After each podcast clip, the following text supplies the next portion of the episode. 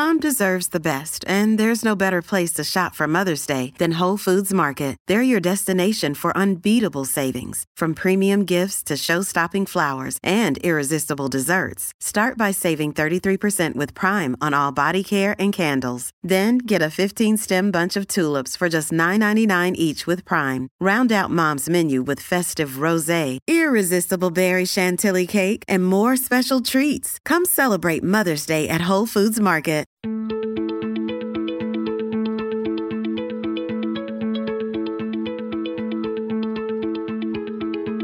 I'm Nil Zacharias, and you're listening to Eat for the Planet. On this show, we try to answer the question how can we eat in a way that nourishes us without starving the planet? The show features conversations with food industry leaders, health and sustainability experts, as well as entrepreneurs and creative minds who are redefining the future of food. My guest on this episode is Louisa Burwood Taylor, a food and agriculture journalist focused on new technology and startup investment. We discuss the latest food tech and ag tech trends and explore what's getting the most funding and why. We cover the opportunities and risks in this space, including what negative externalities aren't being accounted for as we reimagine the food system. Lastly, we discuss what the future of food may look like and explore different potential scenarios given current trends. I hope you enjoy this conversation.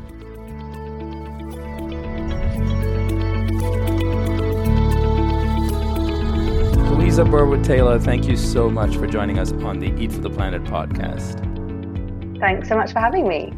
Louisa, so you cover the food tech space and uh, obviously talk to a wide range of entrepreneurs, investors, and others who are working on some really interesting solutions to some of the big, hairy, challenging issues facing our food system today.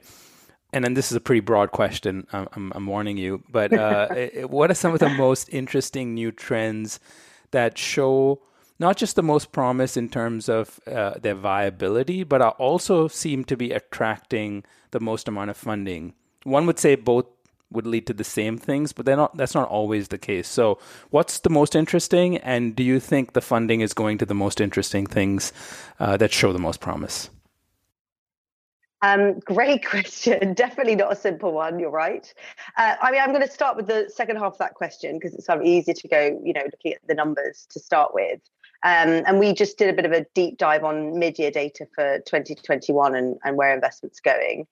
And it's still sort of the you know the usual suspects in terms of um, e-grocery that is you know by far the biggest category um, across across geographies. I mean, there's some particularly big rounds in China that happened the first half of this year, but we have uh, cut that out and looked, and it's still you know very decent. Um, in other parts of the world. And while it's not, you know, the most exciting, you know, it's certainly very impactful. And I think there's a lot to be done in the grocery space to improve efficiencies, um, to make sure that there's a breadth of, of products that are available. And obviously, it's been such a vital uh, service during during the pandemic. So e-grocery is is interesting. Um, maybe a little bit kind of more boring to cover perhaps but you know it's definitely one of the biggest areas what i what's been really exciting to see though in the wake of pandemic and last year a big trend that we saw in investment figures was that upstream innovations and those are the ones which are closer to the farmer in the supply chain anything related to food production um, and we do include alternative proteins and innovative food there. But that was the first year where investment into upstream technologies overtook those that are downstream, closer to consumer. And I think that really reflected um, an increasing comfort and interest by investors in some of those categories, which have typically been more complicated, more nuanced. So we are talking about biotechnologies, we're talking about supply chain technologies, um, innovative foods, uh, indoor farming, robotics, and so on. Farm robotics. Um, and, you know, a lot of those are incredibly exciting and very, very diverse. You know, even within biotech, you're looking at gene editing, you're looking at biological alternatives to pesticides and uh, synthetic fertilizers. So it's very broad, but looking within all of those, I'm quite excited about various different models within a lot of those different categories. If if I were to sort of categorize the innovations that are getting funding into one as and, and this might not be a perfect uh, way to bucket them together, but uh, I'll, give it a shot and see if it makes sense. Uh, one is breakthrough. I've been talking about it in context context of breakthrough technologies versus adaptive technologies. And so when I think of a lot of the supply chain, uh, robotics, um, farm tech, or uh, ag tech uh, technologies, they tend to be uh, sort of leaning towards more adaptive technologies that are not just about minimizing um, you know carbon output or improving soil health but are also sort of about dealing with the inevitable and current impacts of climate change versus in the other category i put breakthrough technologies. One that is let's just say alternative proteins probably qualifies as a breakthrough technology because it's about redefining what uh, meat would look like if it's cultured in a in a in a bioreactor versus from a farm with animals. Uh, if and, and I don't know if these categorizations are absolute or accurate even, but if you look at it from that lens, how much of the attention from an investment standpoint seems to be going into how do we improve on our current system, make it more resilient, help it deal with uh, changing weather patterns, improve soil health, just improve the the output of, of land and freshwater use in agriculture versus things that are like we're going to redefine what protein means to uh, us and for the food system? Yeah, it's really interesting question. And, and I'm so glad you brought up that distinction between breakthrough and adaptive. You know, I might even argue that maybe the alternative protein space is not that breakthrough necessarily. You know, a lot of the plant based industry, I think, is is tapping into essentially existing commodity markets. If you think about some of the products are using soy being conventionally grown. Um, you know, soy is one of the world's most destructive crops to pl- uh, to grow and leading cause of deforestation. So I'm what I'm finding more exciting, and I'm, I don't necessarily know that the dollars are going there yet, but I think investors are increasingly looking. So you know, even more transformational, and that's like really truly novel proteins. So think about aquatic plants. And there's a few companies I've been speaking to recently that are doing this. And not only is that those aquatic plants could replace soy um, in plant based foods, in animal feeds.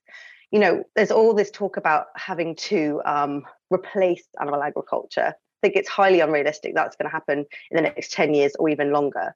And we have got quite a dramatic climate crisis at the moment. So I think it's really interesting and exciting when you have companies that are looking to improve the animal agriculture industry. And I think that's very necessary.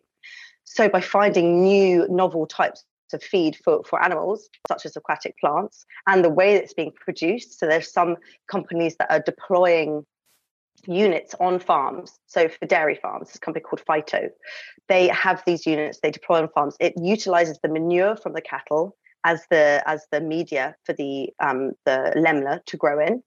And so there's a circular economy there. They can also have a byproduct of biofertilizers, um, which can feed back onto the farm. And they're replacing soy one for one, or even more. They're replacing about 30 to 40% of the typical feed that those uh, that those cows are typically eating. A lot of that, which would be soy.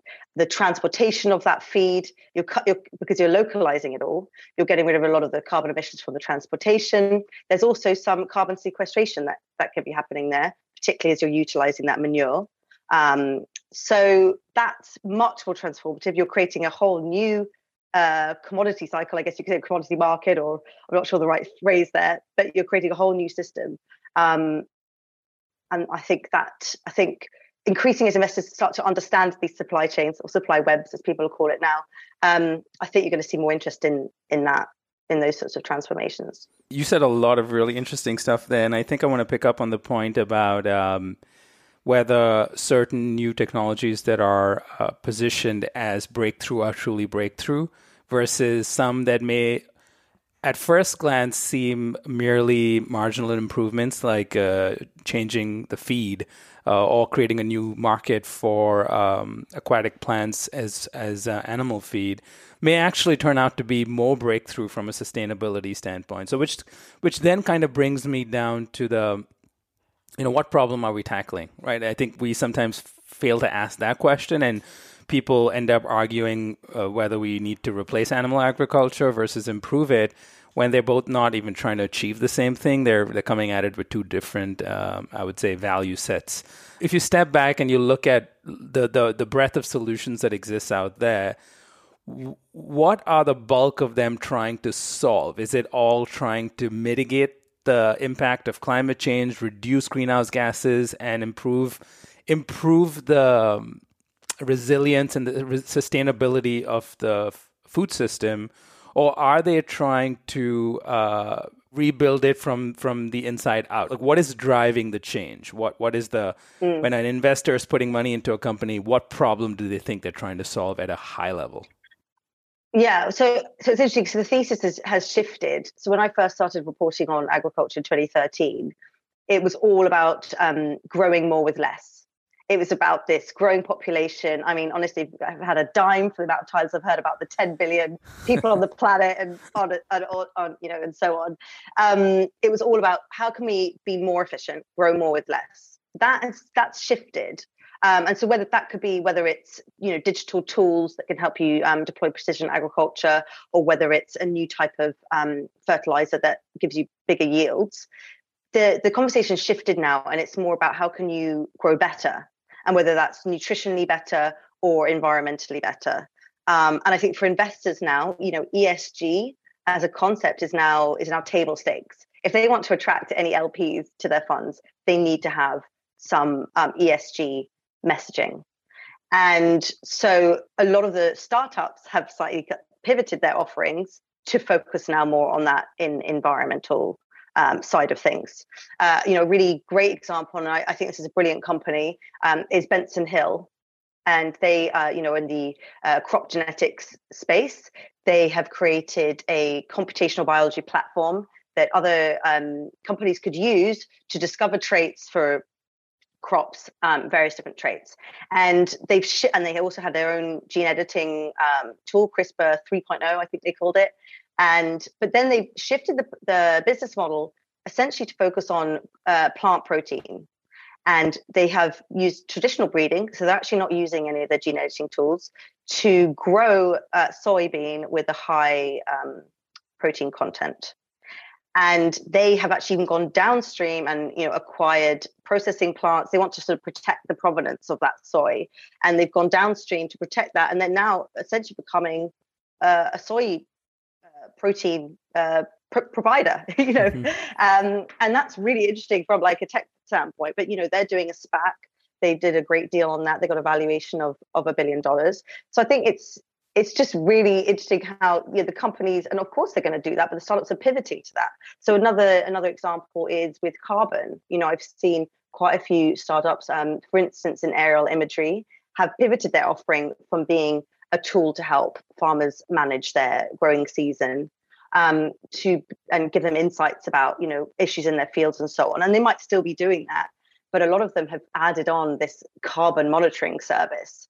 Um, and it's still very early days for carbon and we can maybe get into that you know i don't have a huge amount of knowledge but i know it's early days and i know a lot mm-hmm. of people are wondering how it's going to play out but they've started adding on carbon monitoring and and and uh, you know flying over fields to to be able to verify whether this farmer has shifted some of his practices he stopped tilling um, or he's started using cover crops and so on so obviously this is the nature of startup land is that you can be very nimble and, and, mm-hmm. and do those pivots um, so, and I think you know, whenever we write an article today about carbon, it's probably going to be one of the best read of the week.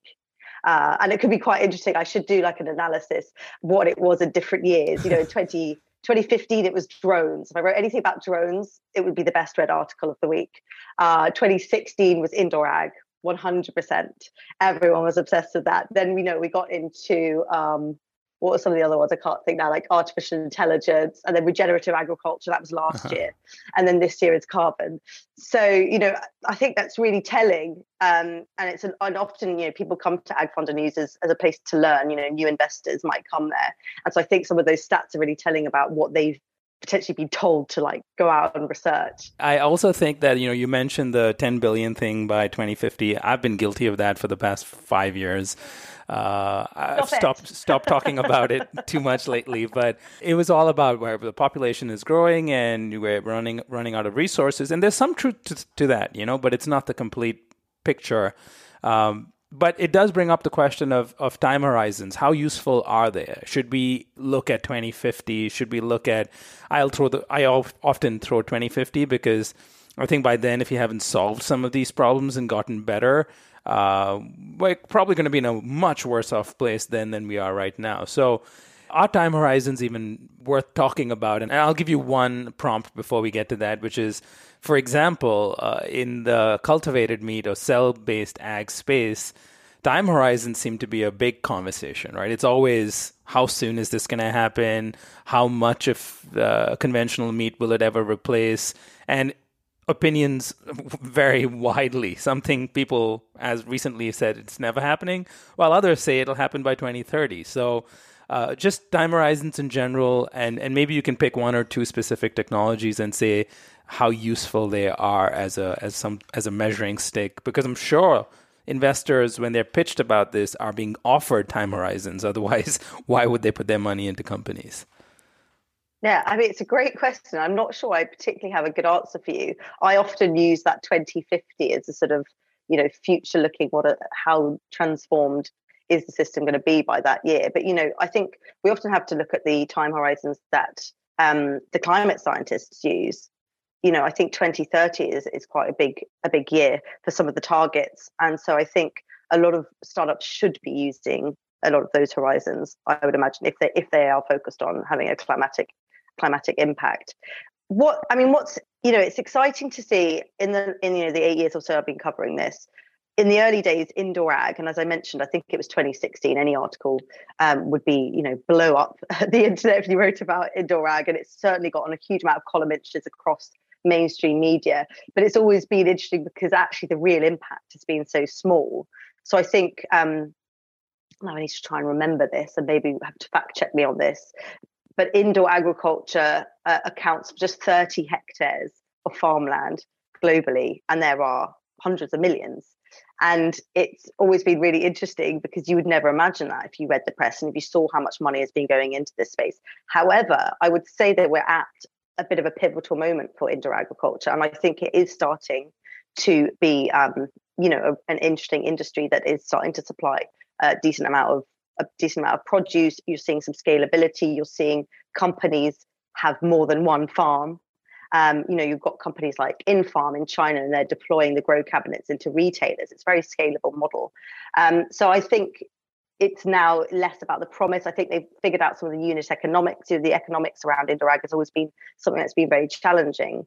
So the thing with I think ag tech and food tech is that probably for VCs and coming from consumer industries and so on, the timeline is totally different, and um, it's very hard. I think I think it's been quite hard to predict in many ways, particularly because you're working with natural systems, um, and so some of the unknown challenges, um, you know, would, could have been unexpected um, and unforeseen. So, um, you know, it's interesting. It's just exciting that it's starting to happen now. And I think when I think about the questions that I want to ask companies now, it's changed from like, what's the potential of this technology? How are you building it? And now it's like, okay, so what are your revenues? Like, what are you actually mm-hmm. doing? Are you actually having an impact? And and I was on a panel the other day for um, the Rethink World Agri Tech, and I was asking investors there which which technology have actually been disruptive like which ones are actually working today and are being disruptive i'm not sure I, you know, I had some responses in terms of some of these companies doing SPACs and so on. Mm. But the thing with those SPAC IPOs is that a lot of it's basically startups that are going public, so it's still yeah. very much based on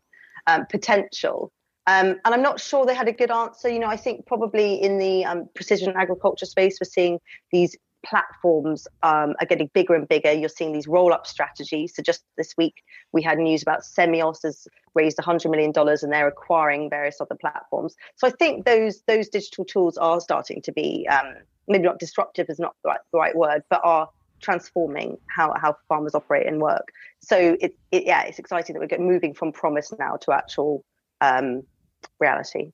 I'm I'm so glad you're asking that question because um, of uh, investors and entrepreneurs is because we we talk about the promise of technology, but we are not very good at measuring its true impact. And yeah, it, it's sort of early days, so maybe maybe it's it's too early to to uh, draw any conclusions. But indoor ag is a is a great example, right? There was so much hype and promise, and then some hard questions being asked about um, unit economics as well as uh, the cost of electricity, the viability of it to scale globally in parts of the world where it is you, you don't have reliable reliable power supply even. So it, it isn't a one size fits all solution. Um, and over the years, you you I think what ends up happening though, the, the companies find use cases and adapt their technology to meet those use cases that perhaps is not what the original promise that they sold um, consumers or investors for that matter. But you know, that's just the nature of startups, as you said. Yeah, I mean, and it's interesting you said that one size fits all. I think this is this is a big challenge in food and agriculture because it's not like a consumer technology. It's not like an Uber and Airbnb that's going to be relevant to you know a huge number of consumers on the planet. each different microclimate is going to have a you know think about the carbon question for instance having a carbon monitoring technology it's going to be needs to be adjusted depending on where you are depending on the climate the geography you know and so on. Um, and it's the same with you know local supply chains operating in different ways and so on. So i think it is quite difficult to create uh, off the bat technologies that are definitely going to be relevant globally and for, for as big a markets as you want. I've got a few questions on your thoughts and insights on alternative proteins uh, as that's come to has emerged as the this new category that covers everything from plant based to cell based to precision fermentation and and other new technologies. Um, let's start with plant based. Do you think it's going to continue its rocket ship growth uh, in through the next decade? Because you look at year over year growth, it's it's obviously uh, outpacing everything else. Um, and then you also look at investment dollars between that and cell based, it, it's higher than most other sectors in, in food tech. Um, yeah, what are your thoughts on plant based and its long term potential? Yeah. Oh, I mean, I think absolutely, it absolutely will grow for sure. Um, you know, consumers everywhere, you know, are, are looking um, for more plant-based alternatives. I, I'm really interested in a very good plant-based sausage alternative because I have issues, you know, with the pork industry, but I do like to eat sausages. So, um, you know, I think when the companies start to improve um, their offerings on taste, it's always going to be um, make them, you know, scalable. My concern with plant-based is the is the unintended consequences of scaling some of these supply chains, and I referred to it earlier. It's not transformational if you're still going to use uh, a monocropped um, ingredient like soy that is still going to be grown in the parts of the world where there are questionable practices. Um, that's not transformational. And I worry that um, startups, you know, in their efforts to scale, and you can't, you know, you can't blame them for that, are are going to, you know, uh, continue to tap into those those markets. So, you know, I'd love to have the conversation more. And and, and you mentioned um, at the start of our call, you know, um, my collaboration with Danielle Gould of Food and Tech Connect, and we're working together on a new initiative where we can bring a slightly more nuanced conversation to, to some of these um, areas, and plant based is, is, one of them. To um, you know, hope that entrepreneurs coming into this industry not only want to have um, you know that want to replace animal agriculture, but also want to think about how they can be better than than existing meat products, how they can be healthier, um, and you know tap into interesting um, local supply chains potentially, or uplift farmers, take them along with them, you know, and not just necessarily um, go back to the big commodity houses and get get huge amounts of their product from them. I don't know, you know, maybe I'm sounding quite unrealistic and idealistic, but I think now is the time. If we're trying to make a transformation to the food system, let's do it. Let's do it from from the outset. Um, so definitely think there's going to be absolutely much more on the plant-based side. I just hope that the next wave of entrepreneurs are really thinking about how to do it, um, you know, even better. Mm-hmm. Um, yeah, I think that's that's a fascinating area to explore. I myself have spent the better part of this year on this podcast.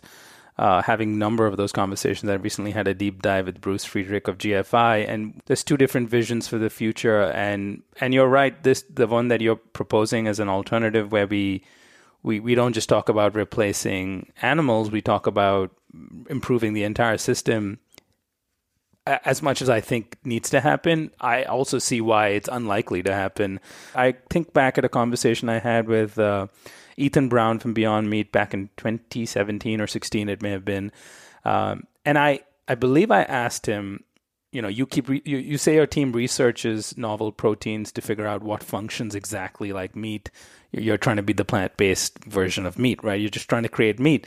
What if you find one, but there is no market for it. There is no supplier for uh, for that novel protein. This whole talk of um, you know scanning proteins to find the perfect one that can function like meat. It sounds nice, but the reality is you picked pea protein because it was available. You know, and you kind of wanted to avoid soy, which is probably the right decision there. But Impossible, on the other hand, decided to go with with GMO soy. So I, I think it does from a startup perspective, especially if you're trying to scale quickly and you are a CPG company, you're not the biggest buyer of any particular commodity. And so, firstly, your, your product will turn out to be too expensive if you choose something that is the most sustainable, the best uh, farming practices.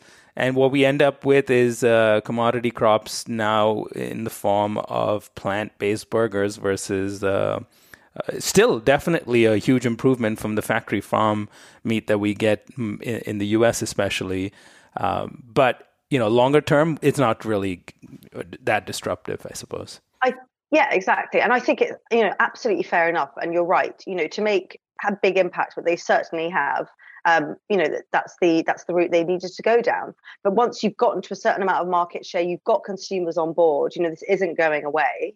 Um, you've got a captive audience why sort of sometimes dismiss your sourcing practices as not being important because the main goal is replacing animal agriculture? Don't be dismissive. Say, look, this is what we've done now to get to the scale we have, and we're excited about our impact. But we do have this big research initiative that we're working with different um, suppliers. We've got some tests with growers for these different crops, seeing how we can um, build up that as a supply. Maybe we're talking to Cargill and seeing what how they might be able to help us increase the supply of this other new new novel protein and do it alongside it. You know, and if you have if you are going after ESG investors, I would hope that they're supportive of that. And but you know, maybe it's going to hamper the growth projections and so on. But I think they need to think outside the box and think of um, think of ways to to do both. Yeah, I agree. And you know, one of the entrepreneurs I think who is trying to do that is Miyoko, who does talk about creating local uh, supply chains, regional supply chains, um, and is putting that up front in her approach going forward. And she admits they're not there now, but but you can't not have that intention because if you don't, you will never do it, and no one will ever do it. So that's that's really interesting. I think plant based has a lot of um, as it continues to grow, it'll be interesting to see what new models emerge. Um, I can tell you from my own experience, it's you it's it's hard to to to do all the right things uh, when you also have the pressure of growth and, and scalability. So I totally understand what entrepreneurs go through, but then it doesn't mean because it's hard we, we shouldn't try and at least start having that conversation. So uh, kudos to you for doing that. Let's pivot to cell based now. Um, I guess my question for you is when is it going to be available? Uh, based on your conversations, um, what are those timelines looking like? Um, and and and yeah, uh, are they realistic? I mean, I, I probably know as as much as you do, but I think it looks to me like it's going to be these hybrid products that will be um, that will be coming coming first, and that's essentially what just released in in Singapore, wasn't it? Mm-hmm. Uh, I'm not sure if that's if that's what they sort of publicly say, but it sounds like there is certainly a significant bit of plant um, protein involved in their cultivated chicken nuggets.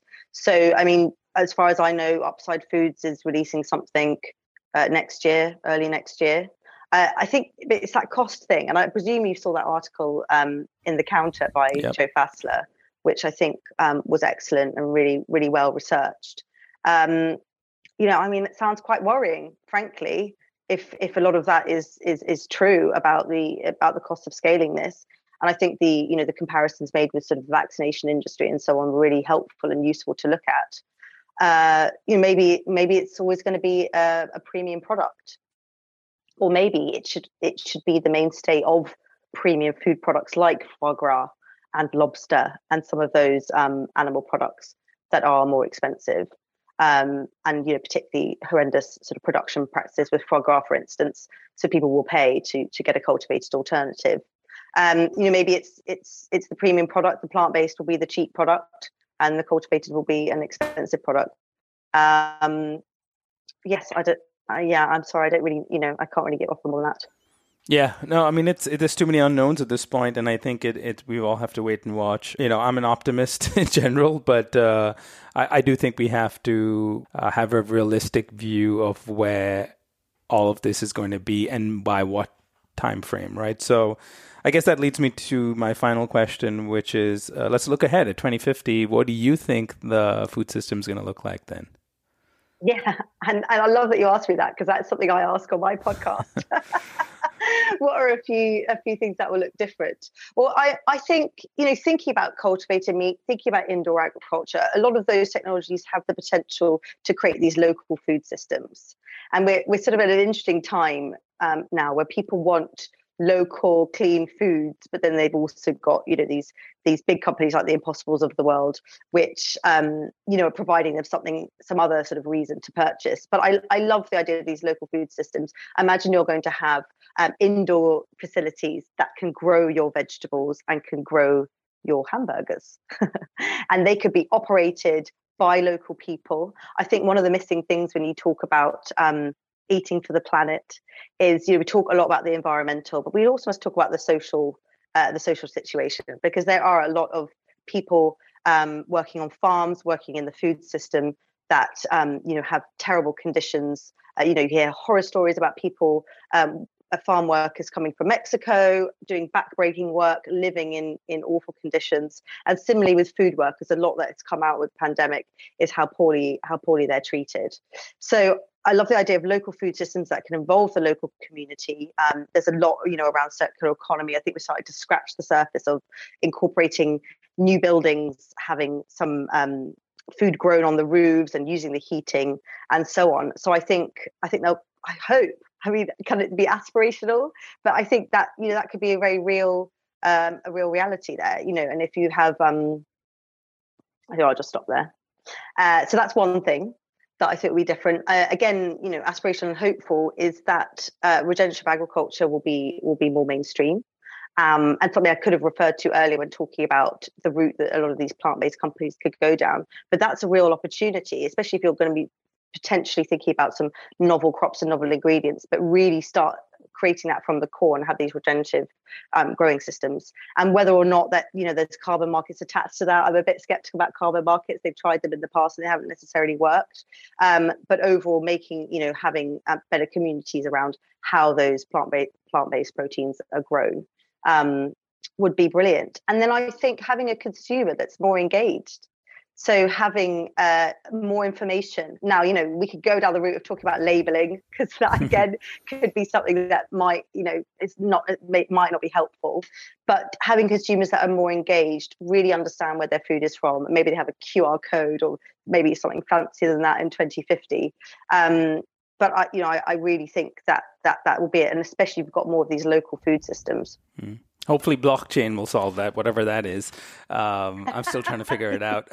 so, um, but you know that's a great answer. I, I, I, really appreciate your time today. Enjoy this conversation, and I really uh, enjoy reading your your reporting as well. Um, thank you for all that you do covering this space. Yeah, thank you so much.